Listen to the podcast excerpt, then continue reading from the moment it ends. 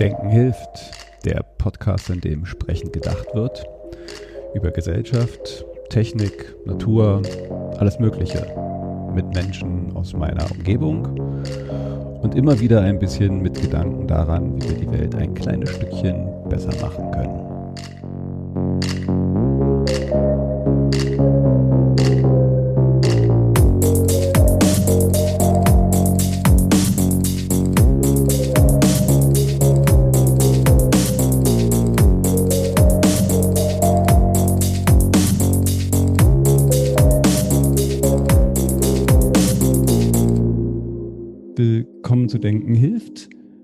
Folge.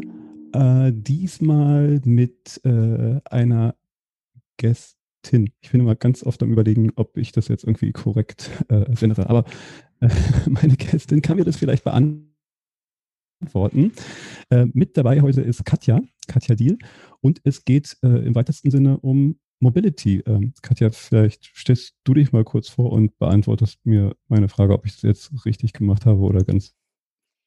So, also erstmal finde ich es anerkennenswert, dass du es machst, ähm, weil tatsächlich habe ich heute schon wieder so eine Diskussion bei Twitter gehabt, wo es darum ging, ähm, warum man eigentlich gegen das Patriarchat sein muss, äh, wenn man die Welt zum Besseren verändern will. Und ich glaube, Gästin weiß ich nicht, ob es das gibt. Ich äh, fühle mich mit dem Begriff ähm, wohl. Ähm, ihr hört mich hier gerade aus Hamburg, einem Spüttel.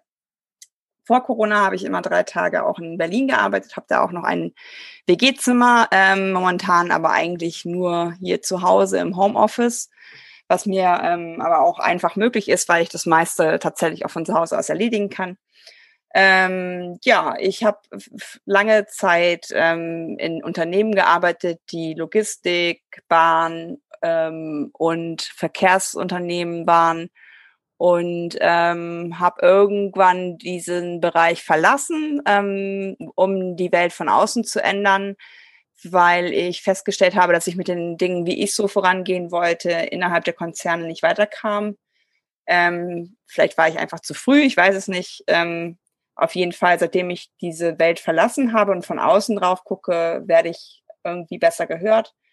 Und das Ganze nennt sich She Drives Mobility.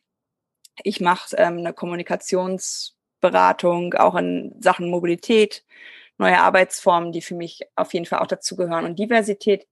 Und dann habe ich noch eine halbe Stelle in Berlin bei Door to Door. Das ist ein Unternehmen, ein Technologieunternehmen, dass einen Ride-Pooling-Algorithmus ähm, an Verkehrsunternehmen gibt, um deren Verkehre zu digitalisieren zu so, sogenannten On-Demand-Systemen, also wo man mit einer App oder auch per Telefon einen kleinen Bus bestellen kann, der dann verschiedene Menschen zusammen eine gewisse Wegstrecke fahren lässt und dadurch ähm, vielleicht auch Ortschaften anbindet, die bisher kein ÖPNV haben mal erst ein Buzzword oder beziehungsweise Fachwort reinzuschneiden. Ist das schon das, was man unter äh, multimodaler Verkehr versteht oder gehört das mit zu sowas? Tatsächlich ist es für mich immer sehr erstaunlich, wenn wir von individuellem Verkehr sprechen, dass alle ans Auto denken. Weil das Individuellste, was wir jeden Tag machen, sei, sei es nur, dass wir zum Kühlschrank laufen, ist der Fußverkehr. So wir denn laufen können. Das ist ja auch nicht bei jedem und jeder gegeben, das vergessen wir auch gerne. Ähm, multimodal ist also, finde ich, in jedem Leben wahrscheinlich von Menschen, die gehen können, äh, vorhanden und sei es nur, dass man zum Auto läuft und den Schlüssel umdreht. Ähm, meiner Meinung nach ähm, muss es aber wieder hin in, den, in, den, in die Richtung der geteilten Verkehre. Also ich würde multimodal gern so sehen, dass ich ähm, am Ende des Tages nur äh, Dinge habe, die allen gehören. Also ähm, würde gerne die Menschen vom privaten, besess privat besessenen Pkw befreien, indem ich tolle Alternativen anbiete. Und das heißt auch nicht, dass das Auto weg kann, aber der Besitz von Auto kann vielleicht weg. Zumindest in der Stadt können wir das relativ schnell bewerkstelligen, meiner Meinung nach. Und da hieße dann multimodal zum Beispiel mit einem Leihfahrrad zur Haltestelle zu fahren oder auch mit solchen Angeboten, wie ich es eben genannt habe, aber alles irgendwie integriert. Also nicht wie in Berlin mit 37 einzelnen Apps, sondern auf einer Plattform, wo ich Informationen bekomme. Was gibt es hier eigentlich? Ich will von A nach B, ich will möglichst billig, möglichst klimafreundlich, möglichst schnell ähm, vorankommen und dann macht mir diese Plattform einen Vorschlag und ich kann buchen und bezahlen und das wäre für mich so das Ideal von Multimodal.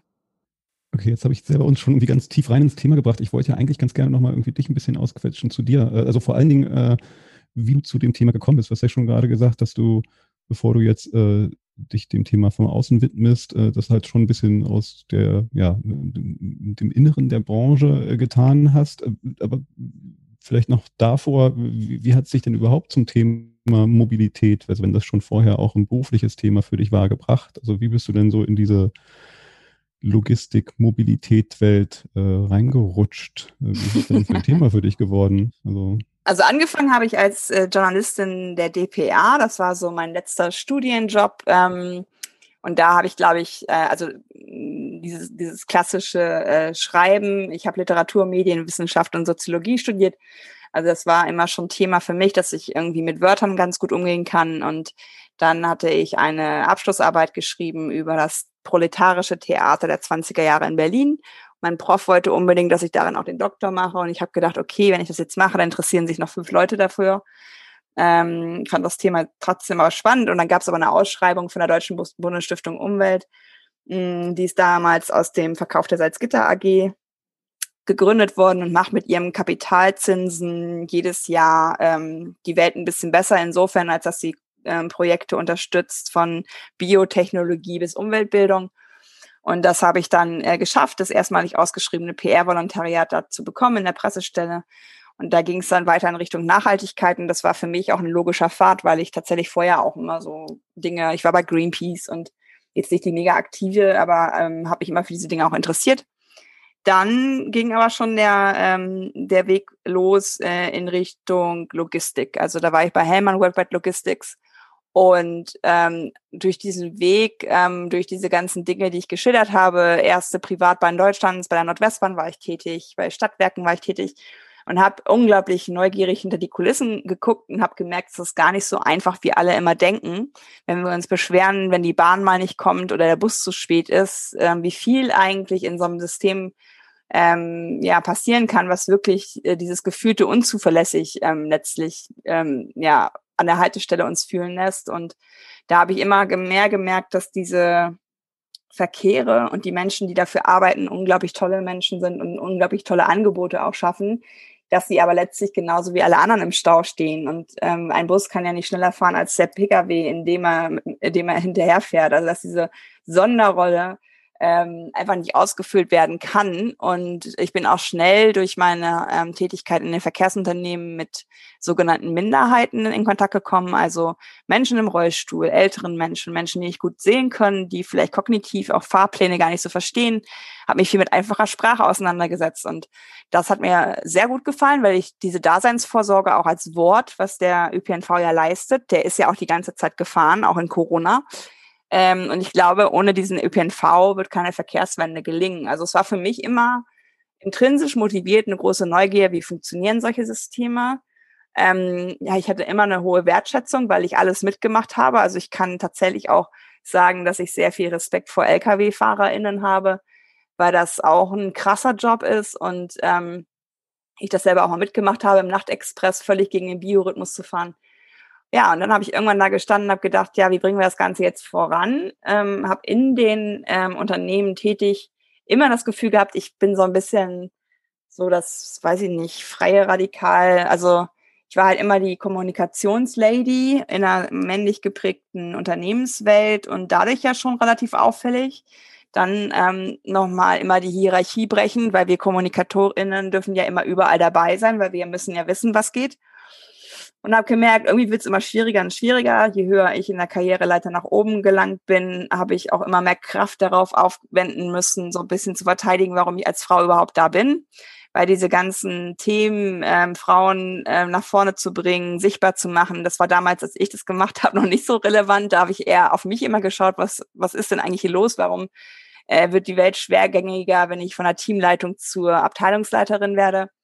Und ähm, ich verstehe manche Sachen erst im Nachhinein und ich sage auch gar nicht so andere Dinge als damals, aber ich werde anders gehört, weil die Zeiten sich geändert haben. Die Klimakrise bringt unglaublich Druck auf die Mobilitätswende.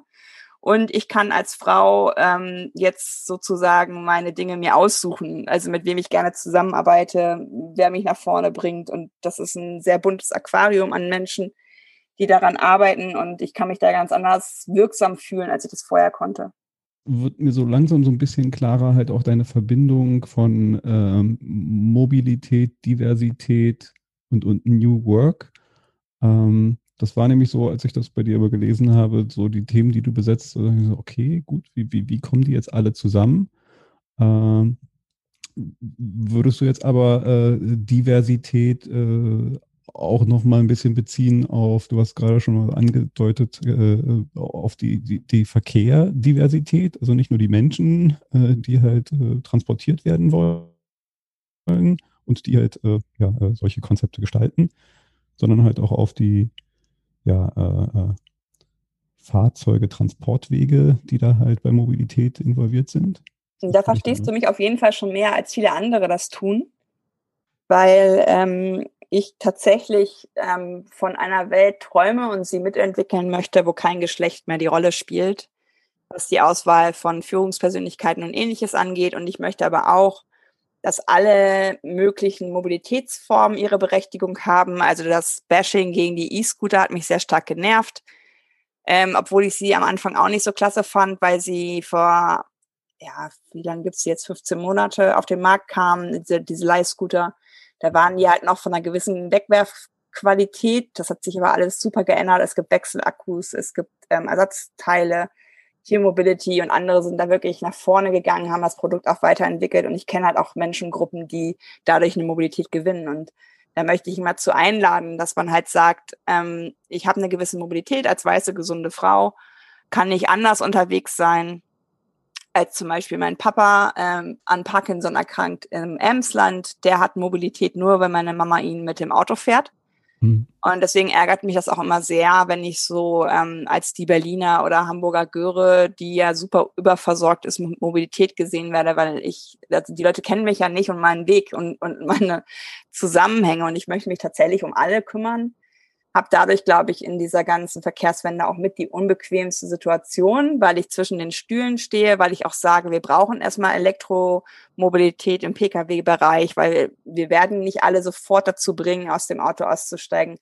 Also ich versuche einfach diese Diversität, ähm, die mich sehr antreibt, äh, eher im Hinblick auf Minderheiten, auf sogenannte Minderheiten ähm, zu richten. Das heißt, dass ich nicht mich ums Auto kümmern werde, und ich werde mich nicht um den ja, gesunden, mittelalten, kaukasischen Menschen kümmern, weil die sind alle gut versorgt, ähm, sondern ich gucke halt dahin, wo wir jetzt schon Blindspots haben. Mich macht sehr wütend, weil ich sehr ähm, beschenkt bin durch einen sehr heterogenen Freundeskreis.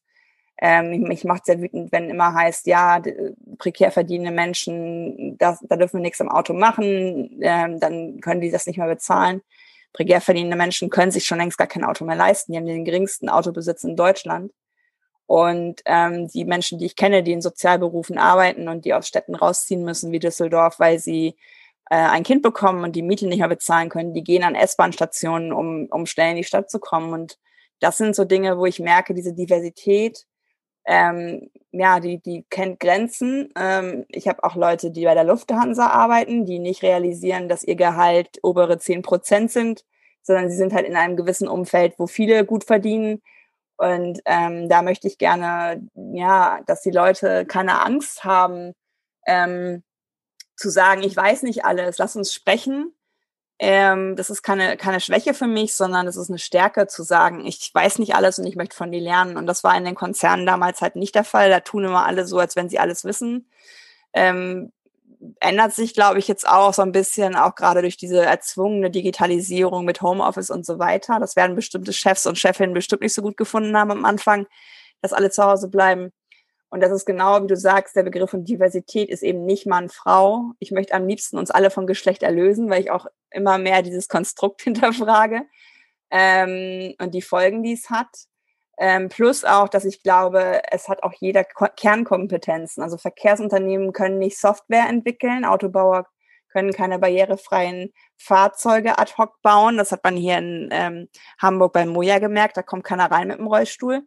Und ich glaube, wenn da jeder bei seinen Kernkompetenzen bleibt und, und sagt, okay, du machst den Algorithmus, weil das machst du schon seit zehn Jahren, du ähm, machst die Verkehre öffentlicher Art, weil das planst du schon seit 800 Jahren, keine Ahnung, ähm, und du baust jetzt ein tolles Fahrzeug für die und die Gruppe, dann hätten wir schon so viel mehr ähm, Vorsprung anstatt dass, dass jeder sich wieder von vorne anfängt, irgendwelche Skills aufzuladen, die gar nicht in der DNA von bestimmten Unternehmen liegen. Vielleicht aber nochmal so, äh, äh, einmal doch nochmal zum Mann, Frau. Mir ist gerade so ein Gedanke gekommen, weil äh, wenn es um Verkehrswende geht, äh, ist ja ganz oft immer so das Auto im Mittelpunkt. Entweder, weil die einen sagen, das muss weg, oder die anderen sagen, das muss unbedingt da bleiben. Und da entsteht ganz schnell halt eine sehr emotionale Geschichte. Und ich frage mich gerade, äh, wo du auch so mit deinen Problemen äh, daherkamst, äh, der, der, der, der, der Männerwelt, ob vielleicht ähm, ich habe das Gefühl oder Theorie, dass äh, das Auto für einen Mann irgendwie noch so eine andere Bedeutung hat. Das ist irgendwie ganz früh, ganz äh, schnell aufgeladen worden mit so äh, Spielzeug, was wichtigen, tollen, äh, das, das, wird gehegt, gepflegt. Äh, ob irgendwie äh, Männer so eine andere Beziehung zum Auto haben und vielleicht dann auch einen anderen Blick auf Mobilität und, und vielleicht auch so ein bisschen so, eine, so einen Tunnelblick haben, weil sie halt irgendwie eine andere emotionale Beziehung zu einem Auto entwickelt haben, die vielleicht, Theorie, äh, Frauen nicht so stark haben, weil es für sie nicht von klein auf äh, äh schon so äh, äh, geprägt ist äh, mit so einem wichtigen Status. Also ich erinnere mich als, als Kind, ne, also hat man seine Matchbox-Autos irgendwie von kleinst an gekriegt, geschenkt gekriegt und wurde ja auch so reingedrückt in diese, in diese Welt, Jungs Autos, Mädchen Puppen und ob da vielleicht sich auch so ein bisschen so eine Verbohrtheit vielleicht auch irgendwie so entwickelt hat. Ich glaube tatsächlich, dass diese ähm, Dinge, die du jetzt ansprichst, Dina, das sind natürlich ganz viele ähm, gesellschaftliche Dinge. Ähm, also Mobilitätswandel ist der ganz dünne Lack oben drüber. Eigentlich brauchen wir aber eine neue Gesellschaft und eine bessere Gesellschaft. Ich glaube, dass ähm, dass das natürlich aus den ähm, Nachkriegsjahren kommt, ähm, das Auto eine sehr große Rolle gespielt hat in Deutschland, ähm, auch was, was Reichweiten von, von, von Mobilität angeht, was Geschwindigkeit angeht und so weiter. Das hat ja alles seine, seine, wie soll ich sagen, seine Bewandtnis und es hat ja auch Positives gehabt. Es hat uns ja tatsächlich in die Wirtschaftswunderjahre auch geführt. Wir haben nur leider vergessen, andere Dinge ähm, ähnlich erfolgreich zu machen. Also wir waren ja zum Beispiel auch mal Weltmarktführer in Batterietechnik, in PC-Geschichten. Das ist alles hinter dem Auto irgendwie zurückgeblieben. Ähm, und ich glaube, was du jetzt gerade ansprichst, das ist einfach rollenbedingt. Ne? Also es gab den Alleinernährer. Der Alleinernährer hat das ähm, Geld ähm, nach Hause gebracht, ähm, ist den, wie ich von jemandem von der IG Metall gelernt habe, Stichverkehr gefahren. Ähm, das heißt, zur Arbeit und zurück. Und das hat er mit dem Auto gemacht. Und das Auto war dann weg tagsüber. Und dann hat die Frau ähm, ihre unsichtbare, weil unbezahlte Carework ähm, multimodal ähm, abgegolten, weil sie kein Auto hatte und weil sie die Kinder zur Kita bringen musste, weil sie einkaufen musste, vielleicht noch Familie, Familienmitglieder ähm, gepflegt hat. Ähm, das sind aber alles keine Dinge, die man anfassen kann. Das Auto kannst du anfassen und den Weg zur Arbeit auch. Und das andere ist halt unsichtbar. Und da geht's ja eigentlich schon los mit dem Problem, was wir haben. Und in das wir ja leider durch Corona auch wieder zurückgefallen sind, dass relativ klassische Rollenmodelle ähm, wieder aufgepoppt sind, sozusagen. Ich kenne aber auch Frauen, die erfolgreich im Beruf sind, in bestimmten ähm, ja, Hierarchieebenen. Ähm, wo dann irgendwann der Dienst, Dienstwagen ähm, ein, ein Incentive ähm, ist und die sich bemüßigt fühlen, ähm, das mitzuspielen, das Spiel, weil über den Dienstwagen ist ablesbar, in welcher Hierarchiestufe du bist und ähm, natürlich wird der nächste Dienstwagen auch immer größer als der letzte, um zu zeigen, dass man erfolgreich ist. Also in einem Auto ist ja so viel ablesbar, auch wenn wir ja. alle wissen, die, der, der ähm, Nachbar meiner Eltern ist so ein Sparkassen-Obermucki da, der sagt immer, die dicksten Karren sind eh geleast. also es ist so dieses, dieses, ähm, ist das Fight Club, ähm, wir kaufen Sachen, um Leute zu beeindrucken, die wir hassen. Ne? Also das ist so eine, so eine Konsumschleife, in der wir ja nicht nur bei der Automobilität stecken, sondern es muss immer größer werden, es muss immer irgendwie noch, noch weiter weg vom Urlaub her. Und ich glaube, das ist, das ist ein Mann-Frau-Ding aufgrund der, ähm, aufgrund der Rollen, aus denen wir rauskommen, ähm, die sich ja jetzt auch so ein bisschen auflösen, hoffentlich. Ähm, aber tatsächlich kenne ich Frauen, die mir gesagt haben, natürlich hole ich mir ein fettes Auto. Also die es auch gar nicht hinterfragen, die das ähm, gar nicht aufmachen wollen, dieses Konfliktfeld. Ich selber habe es gemacht. Ich habe gesagt, als Abteilungsleiterin, dass ich eine Bahncard 100 haben wollte. Das war steuerlich nicht abbildbar. Also solche Sachen gibt's dann ja auch noch. Ne? Und da hatte ich Menschen in meinem Alter, die mit mir Abteilungsleiter waren, die Parkplatzschilder haben wollten. Und das sind so Sachen, wo ich immer wieder merke, dass ähm, so viel gestresste Wort Mindset, also ich finde cool, wenn, ähm, wenn jemand einfach smart mobil ist, wenn, wenn er nicht das braucht, dieses Auto. Ähm, und ich weiß trotzdem aber auch, dass das bei mir Schwächen hat, weil mich hat letztens jemand gefragt, was ich machen würde, wenn zu einem Date äh, jemand mit so einem furchtbaren RAM, RAM, ich weiß nicht, wie die heißen, die gibt es mittlerweile hier in Hamburg auch, die brauchen eine LKW-Zulassung. Da habe ich gesagt, ganz ehrlich, ich bin nicht frei von, von dem Vorurteil, dass ich sagen würde, ich glaube, ich würde einfach gehen.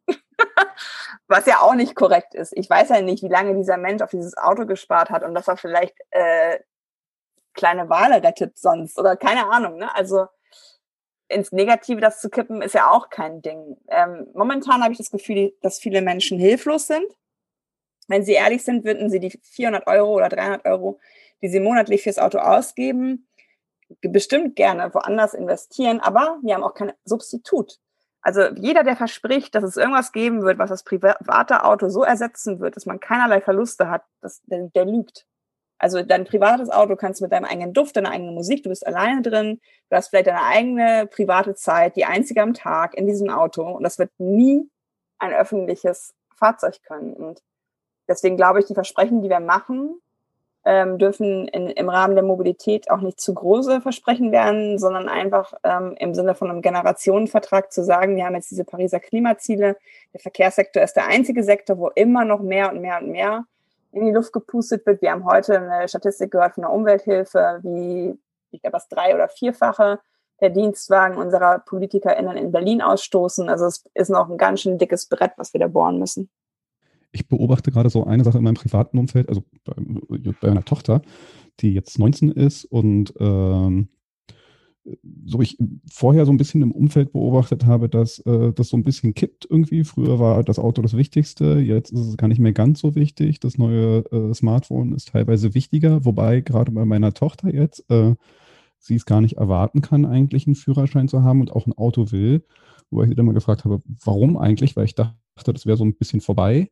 Und äh, sie hat als Grund genannt, dass es für sie total wichtig ist, weil sie einfach Angst hat, öffentliche Verkehrsmittel zu fahren, weil sie da halt übergriffig angemacht wird und, und, und permanent irgendwie Angst hat, da begrapscht, betatscht oder sonst was zu werden. Und für sie das Auto so, so ein, so ein Sicherheitspunkt ist, äh, wo ich dann auch erstmal so, äh, ja, geschockt irgendwie mir die Kinnlade wieder runtergeklappt ist, äh, dass ich mir dachte, okay, krass irgendwie, also wie das jetzt so eine Auswirkung darauf hat, dass sie eigentlich von ihrem Umweltbewusstsein eigentlich überhaupt kein Auto haben will, aber für sie das so, so dieser Safe Space dann ist und sich mhm. darauf freut.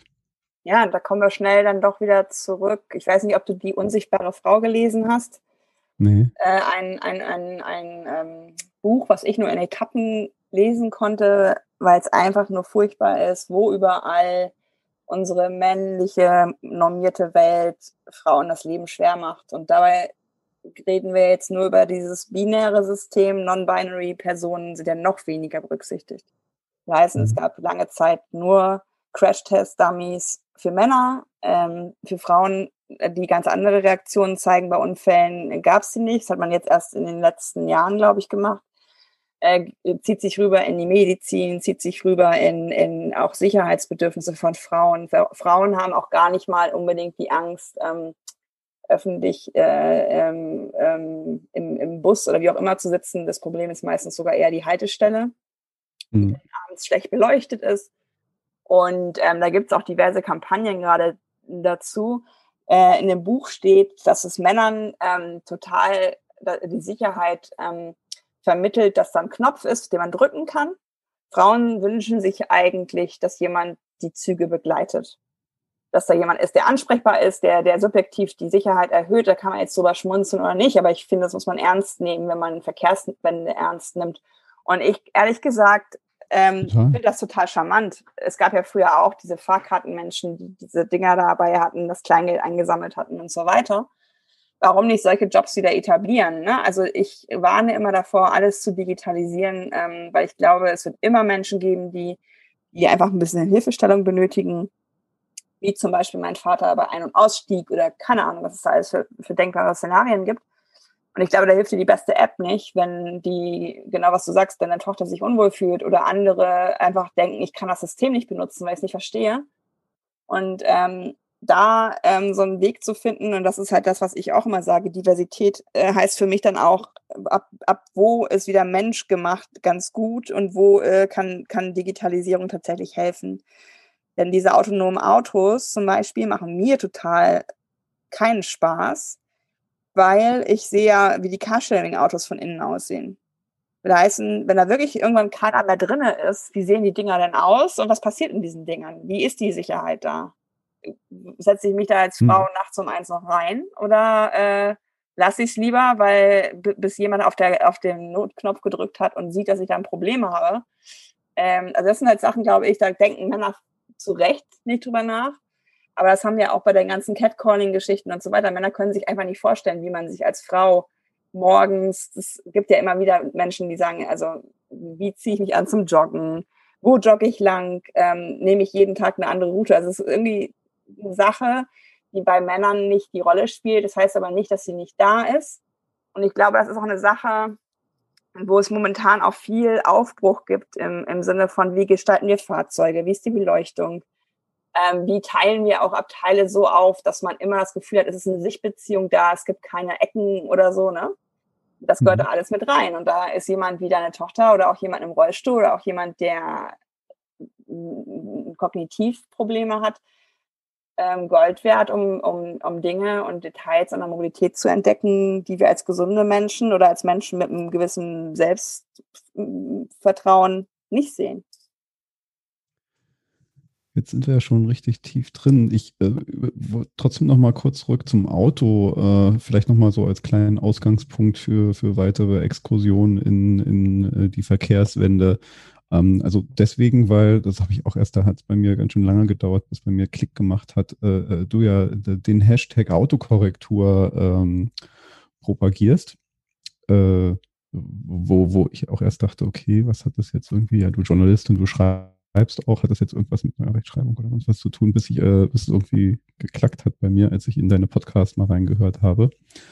Ähm, genau, äh, Autokorrektur magst du vielleicht aber nochmal für, für andere, wo es auch ein bisschen länger dauert, äh, nochmal den, den, den Hashtag und was sich für dich dahinter so verbirgt erklären.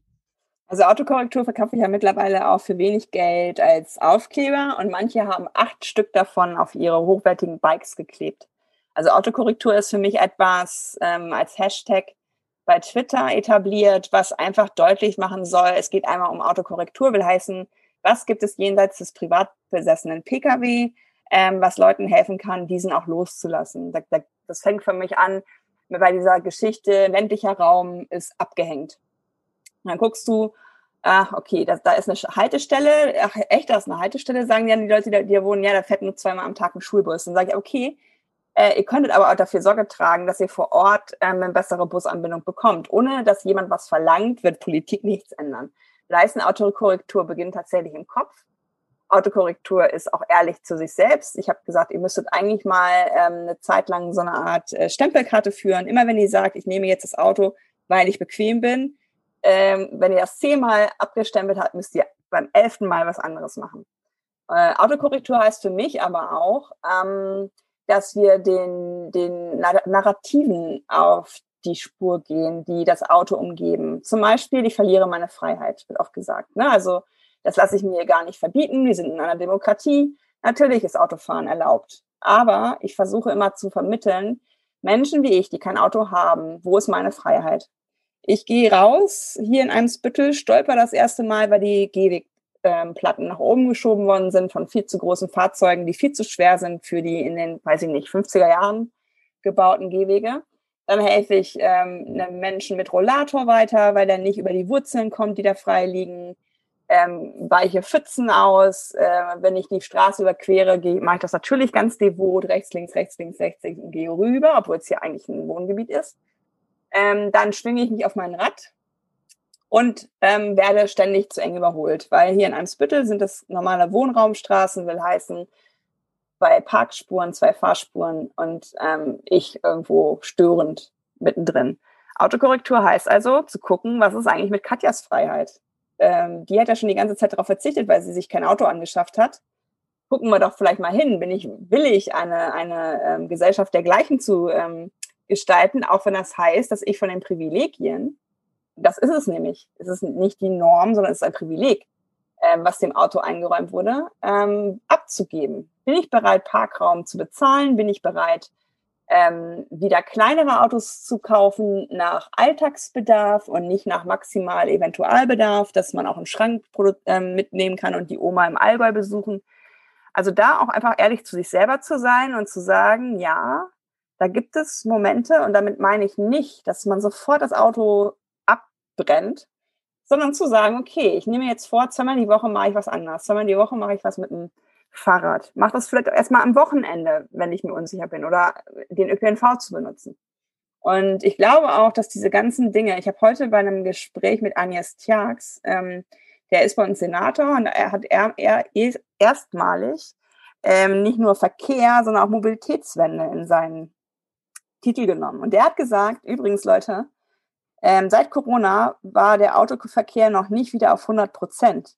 Er ist momentan immer noch 15 Prozent unter normal vor Corona.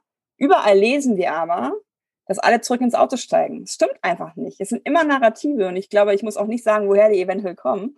Mhm. ähm, wo wir einfach sagen, okay, mach mal Autokorrektur. Das ist wie so ein Spamfilter vielleicht auch. Oder ja, und letztlich ist es für mich etwas, wenn ich mal richtig scheiße drauf bin, einen schlechten Tag hatte und das Gefühl habe, ich, ich bewirke eigentlich gar nichts, dann gehe ich bei Twitter auf diesen Hashtag und sehe tolle Sachen, drei Hunde hatte ich letztens, die in, in Lastenrädern sitzen, die hintereinander gekoppelt sind. Und da sagt der Typ, der, dem diese Hunde gehören, die, die kloppen sich immer, wer vorne und wer hinten mitfahren darf, weil vorne hast du halt richtig geile Sicht. Und das sind so Sachen, die machen mir dann wieder Schmunzeln und Hoffnung, dass Autokorrektur halt was ist, wo an, alle ähm, mit dran arbeiten und wo sie halt auch begreifen, dass das echt Gewinn ist für alle. Und dass ich vielleicht irgendwann hier eine Nachbarschaft habe, wo ich sogar die Leute vom Gegenüber kenne ähm, weil uns nicht mehr so eine Schlucht trennt, sondern ein gemeinsamer Raum vereint. Und das ist Autokorrektur.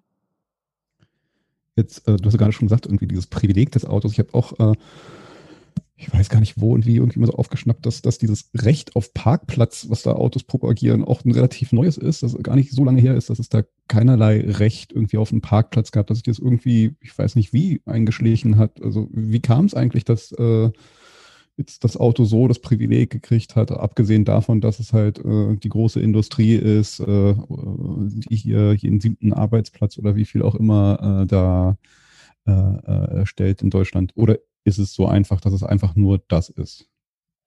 Ähm, der Trick, der gemacht wurde, nennt sich ruhender Verkehr.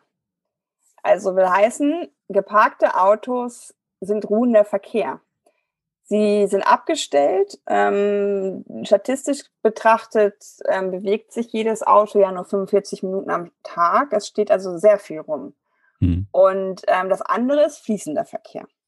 Und ähm, ich selber weiß, ähm, äh, hier in der Nachbarschaft in Corona-Zeiten haben wir uns im Sommer jetzt irgendwie alle kennengelernt über die Balkone. Und dann hat man natürlich auch mal gesprochen, was machst du eigentlich? Und wir haben vor meinem Haus eine Feuerwehreinfahrt und einen Behindertenparkplatz. Also wer mich bei Twitter verfolgt, kennt das auch, weil ich mich jeden Tag aufrege, wie man sich da mit offener Hose hinstellen kann und, und parken kann. Aber meine Nachbarin hat mir gesagt, ich habe sogar gesehen, wie der Typ sich auf den Behindertenparkplatz gestellt hat. Ich habe mich nicht getraut, ihn anzusprechen, obwohl ich es vom Balkon aus gesehen habe und er mir ja gar nichts tun konnte. Ich habe aber das Gefühl, der darf das. Und das ist genau das, was, was mit uns passiert. Ich hatte Professor Knoflacher äh, äh, bei mir im Podcast, der ist 80 Jahre alt, der hat Wien autofrei gemacht, beginnend in den 70er Jahren, der macht das seit 50 Jahren. Und ähm, der ja, hat ein Virus, oder? ja, genau, das Auto als Virus. Du hast in dem Moment tatsächlich ein Virus-Auto im Kopf. In dem Moment, wo du Auto fährst, sagt er, guckst du wie ein Auto und agierst wie ein Auto. Du bist kein Mensch mehr, sondern du hast irgendwie eine Art anders, ja, dich von Leuten zu separieren und, und auch eine gewisse Art von Herabschauen auf andere, die kein Auto haben. Und davon möchte er befreien, er möchte es heilen. Und ähm, ich glaube tatsächlich, dass dieses, diese ganzen Tricks, je mehr du dich damit beschäftigst, desto bescheuerter wird die ganze Chose, weil wir ganz viele Ausnahmen machen für das Auto.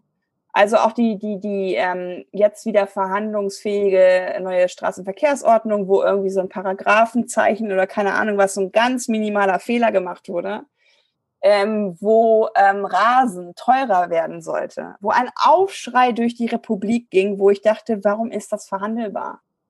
Wer 40 km/h zu viel ähm, fährt, der, der macht ein Auto zu einer Waffe. Gerade auch vor 30er-Zonen bei, bei Schulen und so weiter. Ne? Also das ist für mich ein ganz seltsames Phänomen, dass wir so viel akzeptieren.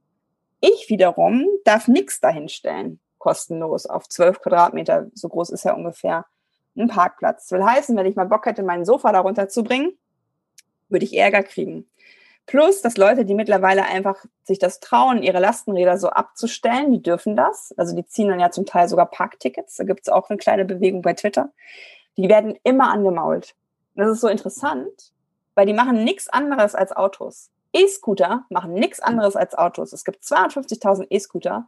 Und ich glaube, die, die Kraft des Widerstandes und Meckerns in dieses Thema kann drei Kernkraftwerke äh, ersetzen. Und ich sage immer, Leute, das ist nicht unser Problem. Unser Problem sind fast 50 Millionen Autos, die wir mittlerweile haben, bei 80 Millionen, 83 Millionen EinwohnerInnen. Und ich glaube, das ist insgesamt ein System, aus dem wir uns tatsächlich sehr, sehr schwer befreien können, aber müssen, wenn wir die Stadt zum Beispiel neu denken wollen. Jetzt, da haben ja einige, also gerne werden ja da immer angeführt, äh, Städte, Länder wie Holland, Dänemark, Kopenhagen und, und, und andere. Ich meine, die haben sich ja schon vor längerer Zeit auf den Weg gemacht, mal die, die, die Städte anders zu denken. Ähm, kannst du da vielleicht irgendwie so ein bisschen äh, äh Best Practices vielleicht ableiten? Also wo müssten wir jetzt eigentlich anfangen? Äh, die haben in den 70er Jahren äh, mit, mit Konzepten und den langsamen Weg begonnen, die, die Städte anders zu denken. Wo wäre jetzt unser bester Anfangweg? Also ich glaube tatsächlich, ich habe mein Narrativ geändert. Ich rede nicht mehr von der autofreien Stadt, sondern von der kinderfreundlichen Stadt. Und das macht sehr viel betroffener. Ich nehme äh, Fotos auf, ähm, wenn ich mal Kinder treffe, die zeige ich natürlich nicht, ähm, dass man sie wiedererkennt, aber ich zeige sie von hinten mit ihren Kapuzen, wo die eigentlich drauf gucken, wenn sie so gucken. Und das ist Blech.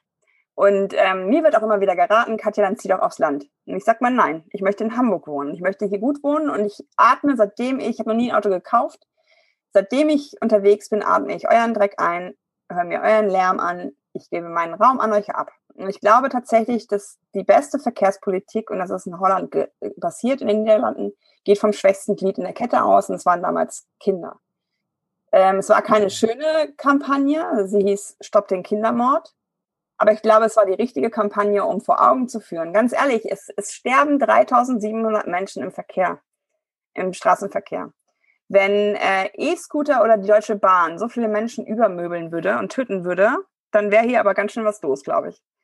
Ähm, an diese Meldungen haben wir uns aber gewöhnt. Das ist für uns, keine Ahnung, der Blutzoll oder so, den wir halt zahlen für dieses System, was halt ähm, durch die Geschwindigkeit und die, die Kraft des Autos ähm, einfach automatisch entsteht. Und das sind so Sachen, wo ich sage, wo ist es denn jetzt mit der Vision Zero? Also auch das Verkehrsministerium sagt ja, eigentlich wollen wir hin zu null Verkehrstoten. Die ähm, verminderten Opferzahlen ähm, im Straßenverkehr kommen zum Beispiel auch nicht daher, dass, ähm, dass es jetzt irgendwie sicherer geworden wäre. Das war halt sowas wie Gurtpflicht und so weiter, na klar. Äh, es kommt einmal durch die bessere ärztliche Versorgung und ähm, auch daher, dass zum Beispiel, auch da wieder ein kleiner Trick, wer vier, Monate, vier Wochen nach einem Verkehrsunfall stirbt, ist kein Verkehrsopfer mehr. Und das sind so Sachen, die mich dann immer so ein bisschen aufhorchen lassen, wo ich sage, das ist schon interessant, dass es sowas gibt. Ähm, es gibt nichts Emotionaleres in Deutschland als die ähm, Diskussion um das Tempolimit. Es ist nachgewiesen, dass sofort Klimaeffekte eintreten, ähm, und da, da kommen aber immer, ich glaube, unter meinem LinkedIn-Artikel, den ich mal geschrieben habe, waren 600 Kommentare und ich bin irgendwann nicht mehr da reingegangen, weil ich gedacht habe, was, was geht hier eigentlich ab? Wir sind ja das einzige europäische Land, was da immer noch, Holland ist mittlerweile bei Tempo 100, äh, was immer noch drauf beruht, auf diesen alten freie Fahrt für freie Bürger. Wenn ich Auto fahren muss, dann mache ich das mit, mit einem Mietwagen zu meinen Eltern ins Emsland und ich hasse es wie die Pest, weil ich tatsächlich mittlerweile einfach 130 fahre äh, oder 120 und das ist die stressigste Art zu fahren, weil du immer diese, alle fünf Minuten hast du diese Menschen, die hinter dir hängen, relativ eng auffahren, Lichthupe machen schon vom Weiten. Also es ist wie so ein, ja, so ein Ping-Pong-Spiel, wo du der Ball bist. Und vor meiner Flugscham war ich in, in Amerika und da ist das wie so ein Fluss. Also es ist einfach sehr gemächlich, okay, aber es fließt. Also es gibt nicht diese Stau aus dem Nichts-Situation, wenn man wieder jemand abbremsen musste. Und es war für mich tatsächlich natürlich auch ein bisschen ermüdend, aber das ist ja erst ab einer gewissen Strecke, aber ich fand es sehr viel entspannter. Und ich glaube, das ist auch so was, wo ich da manchmal gegen Windmühlen der Emotionalität und da trigger ich irgendwelche Dinge, ich weiß es nicht. Also ich verbinde Freiheit nicht damit, 260 auf der Autobahn fahren zu dürfen. Ich muss sagen, da habe ich auch diesen Sommer äh, wieder so ein Erlebnis gehabt. Ich habe jetzt in der Stadt auch schon ach, seit, seit, ewigen Zeiten kein Auto mehr und, und fahre eher selten, dann ab und zu mal hier und da ein, ein Carsharing, aber also so Reisen auch über die Autobahn mit Auto schon, schon länger nicht mehr und ich fand es schon immer ein bisschen anstrengend und habe jetzt dieses Jahr einen Trip äh, nach Holland und dann rüber nach Belgien und zurück. Also dann mal so durch Deutschland und durch Holland und durch Belgien und mal so dieser Unterschied auch ähm, des also geringere Geschwindigkeit und dann aber auch immer gleich. Also ich fand es viel entspannter, in, in Holland und Belgien zu fahren, als in Deutschland, wo alle gefühlte fünf Kilometer halt auch eine andere Geschwindigkeit galt. Also mal 100, mal 130, mal wieder volle Fahrt und äh, äh, permanent wusste man nicht, auch obwohl ich einen Mietwagen hatte, der mir das im Display angezeigt hat, aber man guckt ja auch nicht die ganze Zeit da rein, wie viel ich jetzt fahren darf, soll. Und äh, dann nehme ich genau solche Situationen, wie du sie beschreibst. Du, du bist dann in dem Modus, ach, hier 130, fließt da hin und plötzlich hast du dann jemanden hinter dir, der meint, jetzt ist aber hier 180 angesagt und geh mal weg und dich dann stresst. Also diese permanente Stresssituation und dann wieder beschleunigen, dann ist es wieder weniger. Also ich habe in Deutschland, glaube ich, auch äh, auf dieser kurzen Strecke drei oder vier äh, äh, Geschwindigkeitsübertretungstickets gekriegt, weil ich halt einfach irgendwann nicht mehr wusste, wie schnell ich jetzt fahren soll und darf und dann ab und zu mal wieder verpasst habe, dass es jetzt plötzlich von freie Fahrt auf 100 runterging. Das sagen auch viele tatsächlich, ähm, die, die so meiner Arbeit so ein bisschen folgen, ähm, hm, dass sie, dass sie ähm, dadurch hm, gestresster geworden sind, ähm, weil sie auf Sachen anders achten. Also viele melden mir zurück, dass das gar nicht so cool ist, Katja dir zu äh, folgen und ihr so zuzuhören, weil den äh, äh, Vorhang der Erkenntnis kann man nie wieder fallen lassen. Und viele haben tatsächlich letztes Jahr, ähm, ich bin ja so knapp zwei Jahre jetzt in diesem neuen Setting, ähm, letztes Jahr im Sommer, als sie zurückkamen aus den verschiedenen Sommerurlauben, gesagt, Katja, ey, äh, hättest du das mal alles gelassen? Ich bin aus Holland, Frankreich, wo sie überall herkamen, nach Deutschland rein. Es war sofort ad hoc Stress auf der Autobahn. Vorher war alles okay. Man hat sich mit teilweise auch, ja, Blicken, irgendwie Vorfahrt, wie auch immer. Äh, und dann kommst du rein nach Deutschland und es drehen alle am Rad. Und ähm, ich hatte mal einen Dienstwagen, das war ein übermotorisierter Toyota Corolla Blau Metallic, also eine echte Reisschüssel. Und überhol mal als Frau äh, mit so einem Auto Männer. da habe ich Sachen erlebt, ähm, dass sie sich das nicht gefallen lassen wollten. Also das ist wirklich so ein bisschen Cowboy-Mentalität manchmal. Und wenn ich das so berichte, kommt aber immer jemand daher, der sagt, naja, es ist aber jetzt subjektiv. Also sage ich immer, ja, aber selbst wenn es nur subjektiv ist, es ist ja auch bei anderen Themen wie Sexismus oder Rassismus, ne? Also es ist immer so, dass derjenige, der es empfindet oder diejenige irgendwie in so eine Rolle, ja, übertreibt mal nicht so. Aber tatsächlich hat es mich gestresst. Ich habe mich nicht wohlgefühlt. Ich habe mich bedrängt gefühlt. Ich habe mich in, in, in Gefahr gefühlt. Äh, und ich habe gedacht, wenn ich das immer noch jeden Tag machen müsste, das habe ich zwei Jahre gemacht, weil ich immer in so Industriegebiete musste für die Logistiker, ähm, die nicht äh, mit der Bahn erreichbar waren. Ich, ich würde es nicht mehr können. Also das, das ist für mich Stress pur und ich finde es total interessant. Ähm, und ich glaube tatsächlich, die Leute, die mich da stressen, das sind diejenigen, die sehr gerne Auto fahren. Ja, also ich kann das nur teilen. Irgendwie dieser Stressfaktor, der ist bei mir auch permanent da. Ich, ich muss dann immer nach so einer Fahrt durch Deutschland irgendwie meine Finger vom Lenkrad krallen, einen Finger nach dem anderen, weil ich da so verkrampft sitze, mhm. weil es echt ja, purer Stress ist für mich. Mhm. Also ich mag es überhaupt nicht mehr. Ähm, ähm, in den Städten, also wenn wir jetzt irgendwie diesen Weg äh, mit einem neuen Narrativ gehen und ähm, also ich selber bin Fahrradfahrer und äh, so, so mein persönliches Erlebnis, ich so, äh, ja, wie gesagt, äh, ich glaube so mindestens jetzt schon so seit 25 Jahren habe ich kein Auto mehr besessen äh, in der Stadt und ähm, habe mir mittlerweile halt aber auch so, so einen Fahrradstil äh, äh, zugelegt, weil du, du, du musst so den 3D-Blick äh, äh, entwickeln und, und äh, Sinne an allen Ecken haben, weil du ja halt für alles mitdenken musst mhm. und es gar keinen richtigen Raum gibt. Mhm. Ähm, ich habe das mittlerweile, bei mir ist es in Fleisch und Blut übergegangen. Ich, ich merke es nicht mehr so sehr, merke das halt aber auch bei Freunden, Freundinnen, die ähm, ja halt äh, äh nicht so die eingefleischten Fahrradfahrer sind, die schon gerne wollen, aber sich halt einfach auch nicht trauen, weil es halt, äh, ja, also. Darüber macht sich dann immer die Bubble auch bedrängt lustig, ne? Das, ist, das stört mich halt auch immer, sorry, wenn ich dich unterbreche, aber das ist immer so das, das Gnadenlose an den Menschen, die die Veränderung wollen, da wird sich drüber kaputt gelacht. Und ich sage immer, Leute, jeder Mensch, der nicht sich traut, ey, aufs Rad zu steigen, und das sind Freundinnen von mir, die das auch sagen, dass sie in Berlin nicht ähm, Radfahren wollen, ähm, der ist einer zu viel. Ähm, es gibt ja mehr ähm, Fahrräder als, als ähm, Autos in Deutschland. Ich glaube, 70 Millionen zu 48 Millionen war irgendwie mal so eine Feststellung. Und das sind ja alles Fahrräder, die man mal angeschafft hat, weil man Fahrrad fahren wollte und irgendwann hat man es aber aufgehört. Und das ist so für mich so ein Zeichen. Es gibt auch den Spruch, äh, die, die Qualität der Mobilität einer Stadt erkennst du an den Kindern, die selber unterwegs sind. Und ähm, das müssen wir ernst nehmen. Wir müssen auch ernst nehmen, dass es Eltern gibt, die ihre Kinder nicht zur Schule fahren lassen.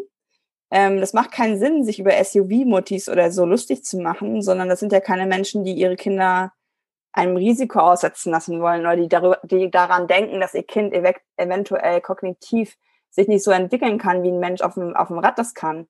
Ne? Also hier in meinem Haus zum Beispiel hat ein Pärchen, das, die Lütte ist jetzt, glaube ich, ein Jahr alt und die haben das Auto abgeschafft. Jetzt streiten sich die Eltern immer, wer das Lastenrad fahren darf, weil das mit elektrischer Unterstützung ist. Und die Lütte ist, also er meinte zu mir letztens, es ist sau anstrengend, weil sie so viel immer zu erzählen hat und, und zeigt und, und jeder Weg ein bisschen länger wird, weil wir immer auch mal anhalten müssen. Das wäre im Auto nie der Fall gewesen. Also dieses Kind blüht quasi auf.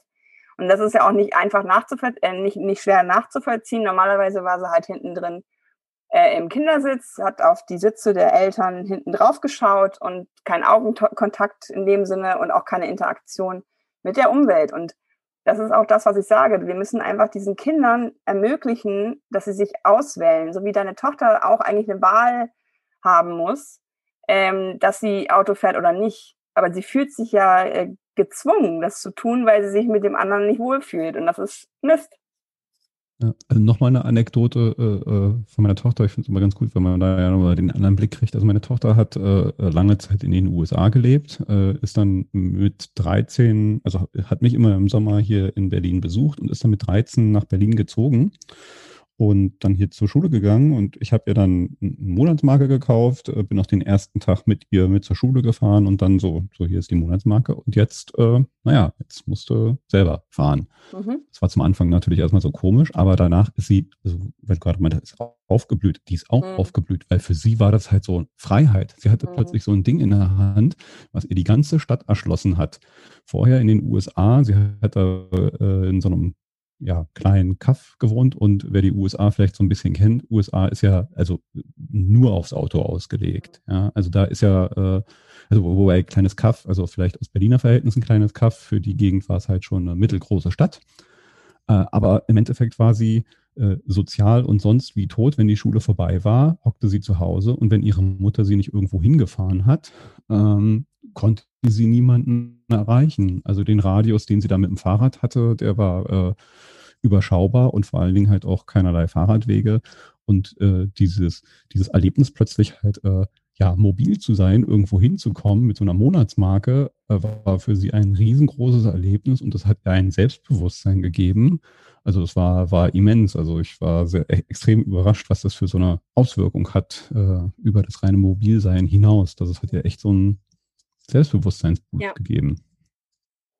Ja, und vor allen Dingen, das ist ja genau das, ähm, ähm, auch da wieder ein falsches ähm, Narrativ. Äh, Menschen mit mehr als einem Kind sagen mir immer, es ist ja schön und gut, dass in der Öffentlichkeit äh, gesagt wird, wir können nicht ohne unser Auto.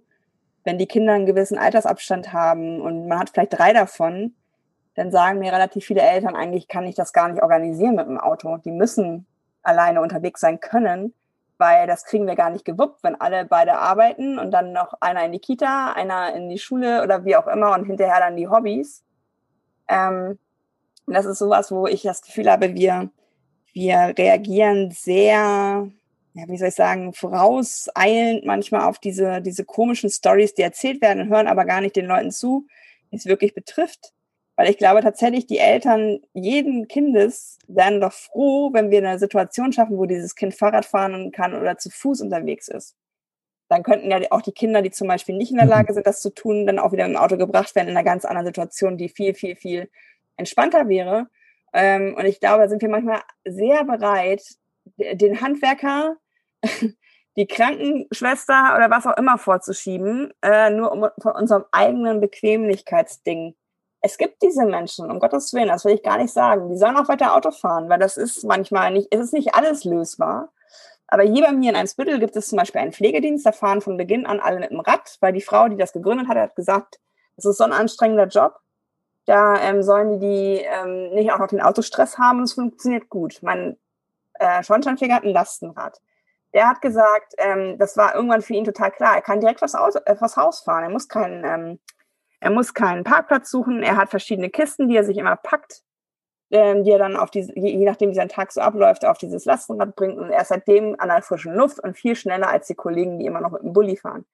Und ich glaube, diese Blickrichtung zu ändern, das ist die größte Kunst der Verkehrswende, weil da so viel Kraft auch drin liegt, zu sagen, wir schaffen die keine neuen Probleme, sondern wir bieten denen eine Alternative. Du musst auch vielleicht gar nicht mehr mit dem Auto zum Fitnessstudio fahren, wenn du bestimmte Wege anders machst als mit dem Auto. Und ich glaube, da liegt relativ viel Möglichkeit als nur Problem. Was ich jetzt gerade so, äh, also ich habe das auch irgendwo mal gelesen, meine ich, dass halt so eine Strategie äh, in Teilen auch ist, äh, die Städte umzubauen, fahrradfreundlicher zu machen oder das Auto rauszubringen mit so kleinen, man würde es vielleicht in anderen Dingen Nudging nennen, im politischen Kontext, dass es halt anfängt mit, ähm, ich weiß gar nicht, welche Stadt das gemacht hat, die halt ganz viele äh, Einbahnstraßen geschaffen hat. Also dass plötzlich irgendwie das von A nach B kommen für ein Auto so kompliziert war, weil sie halt permanent immer nur in irgendwelche äh, äh, äh ja, entgegengesetzte Richtungen fahren mussten, äh, wo sie eigentlich hin wollten. Ähm, sowas wie die, äh, ich glaube in London so die Automaut, wenn du mit dem Auto in die Stadt fahren willst. Oder, oder, oder. Ähm, was, was hältst du denn von solchen ja eher äh, ich weiß nicht, ob man das als strafbasierten Maßnahmen nennt. Ja, ganz ehrlich, warum nicht die Leute belohnen, die, die gut unterwegs sind, weißt du? Also warum nicht ein System machen? Wenn jemand zu Fuß geht, kriegt er 5 Euro. Wenn er mit dem Rad kommt, kriegt er 2 Euro. Wenn er mit einem fetten, fossilbetriebenen Benzinschlucker kommt, äh, muss er 15 Euro bezahlen, wenn er in die Stadt kommt. Also ich verstehe nicht so richtig. Wir bezahlen ungefähr 141 Milliarden, sind es, glaube ich, als Gesellschaft für die Folgen von Autoverkehr jedes Jahr. Und das nehmen wir auch einfach so hin, weil es gibt ja diese sogenannte Schlüsselindustrie. Ähm, wir bezahlen Pflegekräfte unfassbar schlecht für das, was sie gerade jetzt in dieser Zeit auch leisten. Und natürlich gehen Menschen in der Autoindustrie dort nicht freiwillig weg, weil es einfach super bezahlt ist. Ähm, wenn wir jetzt diese Transformation gestalten wollen und das wirklich ernst meinen, warum gucken wir nicht als Gesellschaft mal hin, wo wir Fachkräftemangel haben, wo wir Probleme haben, Menschen zu finden und sagen, vielleicht sind uns andere Jobs jetzt auch mal was wert. Wir haben immer noch den unglaublichen Glauben an Produktion. Am Ende vom Fließband fällt was runter. Das ist ein Auto, das kann man anfassen. Das hat was, was beeindruckend ist. Ähm, einen Menschen gesund zu machen, das passiert, wird aber nicht wertgeschätzt, weil es irgendwie kein produzierendes Gewerbe ist. Und natürlich geht, ist man da auch schnell beim Kapitalismus, bei den Wachstumsstrategien und so weiter ich glaube, ähm, wir haben eine ganz schön große Chance, gerade ähm, auch kreativ mit den Dingen umzugehen. Wir haben aber auch ein großes Risiko, dass wenn wir zu langsam sind, wir wieder mal eine Plattform und dann die der Mobilität an die USA oder China verlieren. Es glaubt auch kein Mensch der Welt, dass nicht irgendwie bestimmte Firmen schon dabei sind, sich Sachen zusammenzukaufen und hier in Europa vielleicht irgendwann datengetriebene Mobilität anzubieten. Also was ich meine ist, ähm, dass wir diese Mobilitätswende, das wird zwar mir immer wieder unterstellt, dass es aus Selbstzweck von mir gewünscht ist. Ähm, ähm, und natürlich schwingt sowas auch zu Recht mit, weil ich hätte für mich selber gerne mal, dass ich auch mal was Gutes habe, obwohl ich kein Auto habe.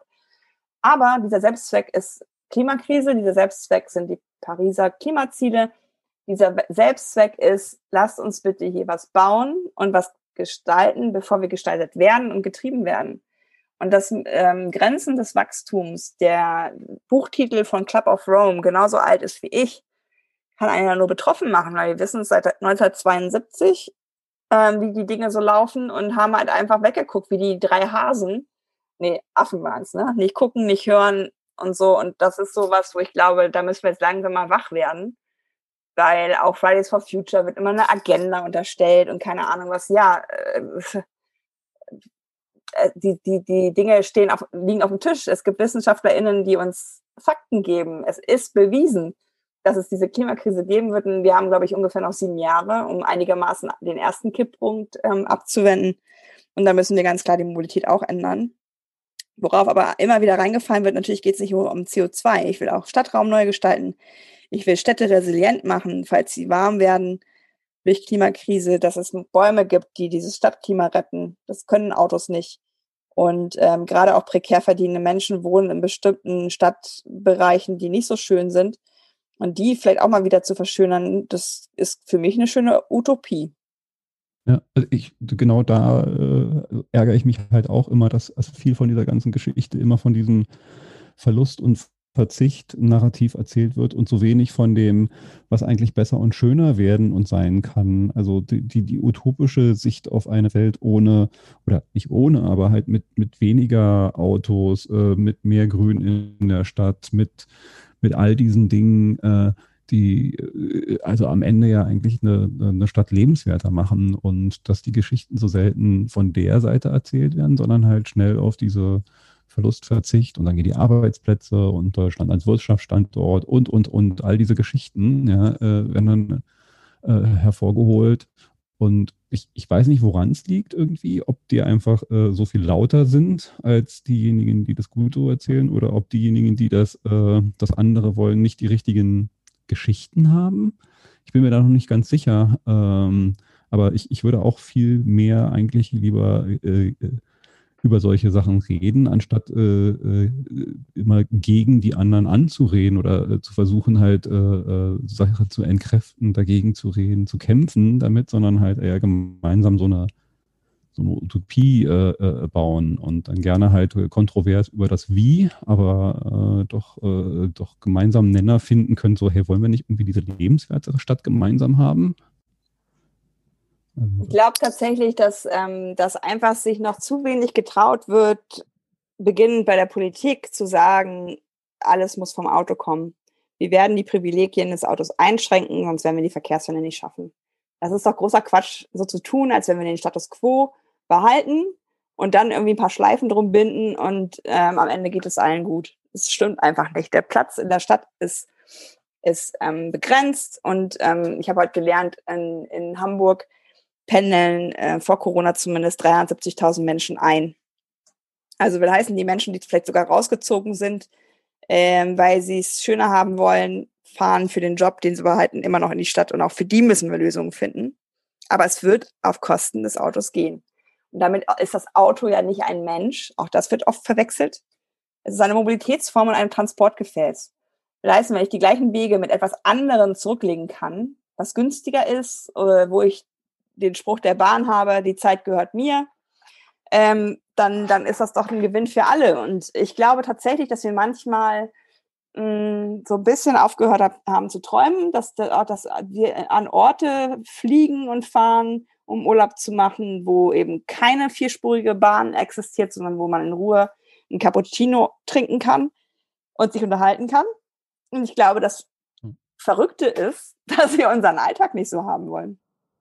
Also ich wäre doch die Erste, die sagt, lasst uns auf einen äh, Urlaub im Jahr verzichten, wenn das doch hier so cool ist in Hamburg, dass wir einfach hier bleiben wollen und dass wir hier unsere Ruhe finden. Und ich glaube, da brauchen ähm, Menschen Traumhelferinnen oder so, keine Ahnung, äh, und brauchen Erlebnisorte, wo sie merken, okay, und das fängt ja eigentlich damit an mit Stadtfesten, wenn ähm, ähm, Straßen gesperrt werden, dass Leute da auf der Straße gehen und, und das ja auch gut finden. Ähm, und weiß ich nicht, dass, dass das irgendwie auszubauen als so eine Art von, von neuem Stadtgefühl, fände ich sehr charmant.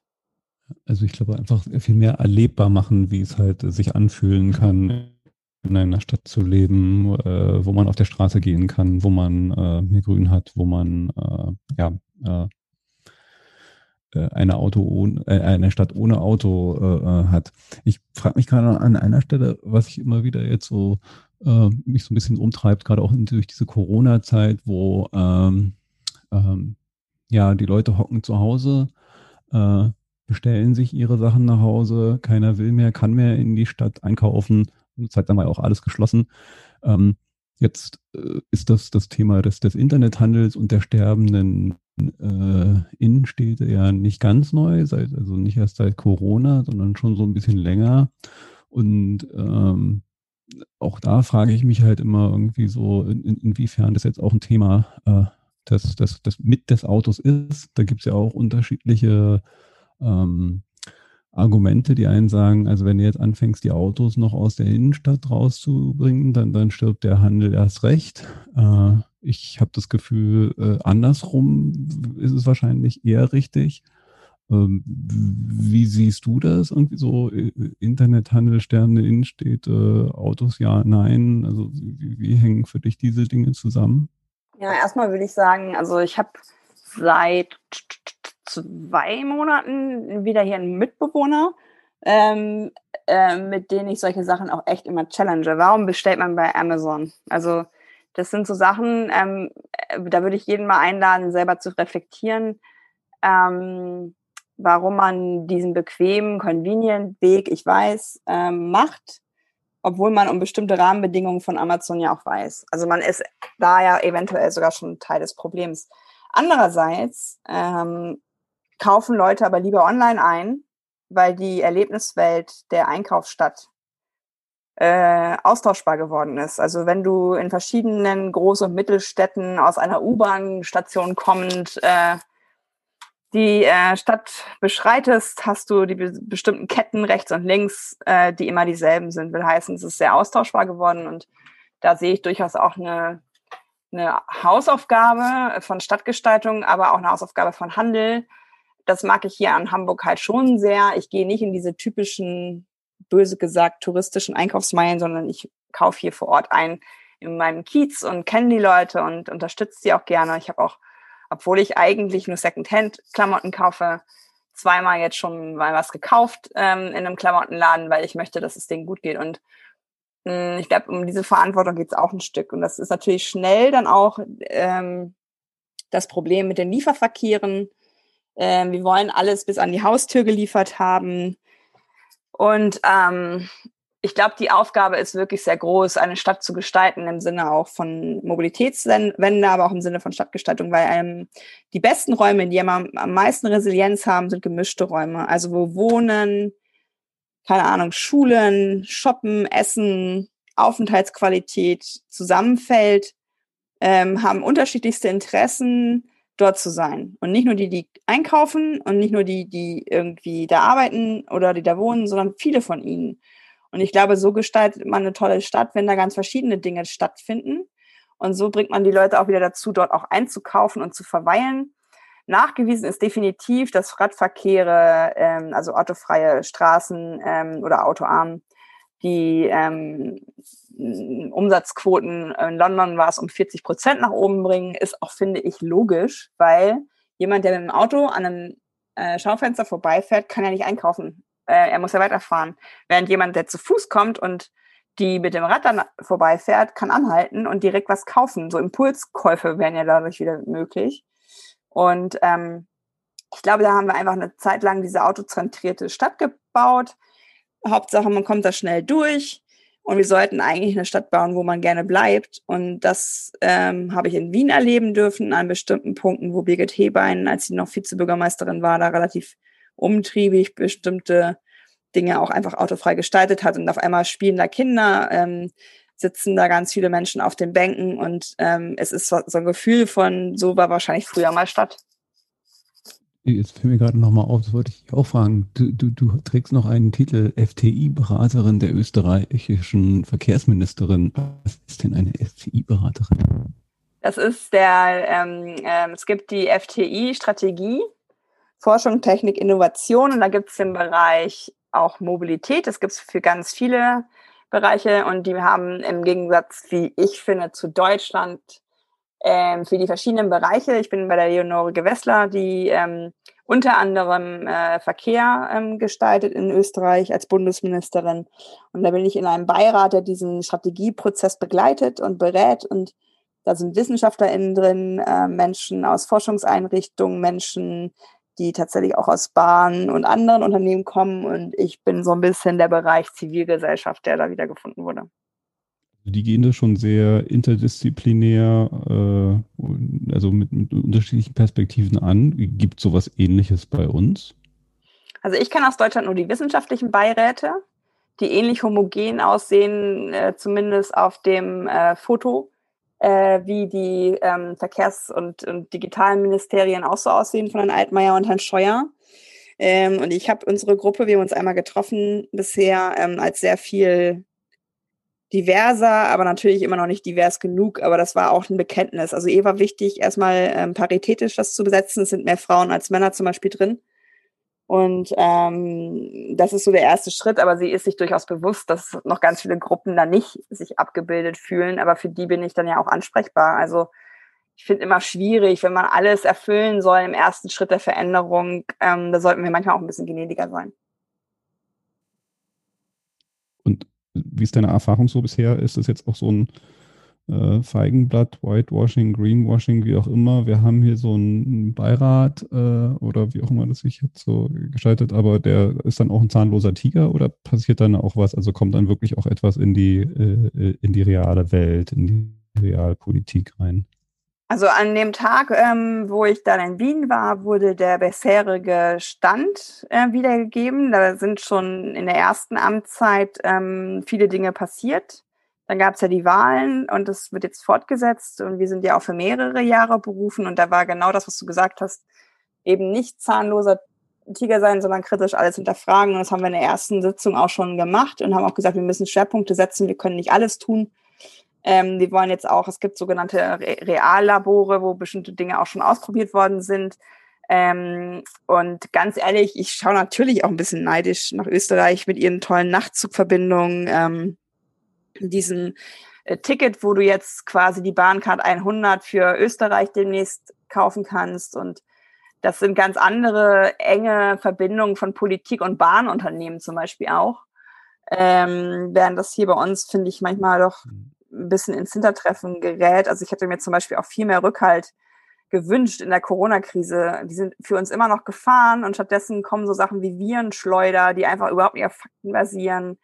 Äh, in Österreich gab es eine große Tourismuskampagne mit den Bahnen und dem Staat, dass man doch mit dem Zug in den Urlaub fahren soll. Das ist hier noch relativ undenkbar, mhm. leider. Herrje.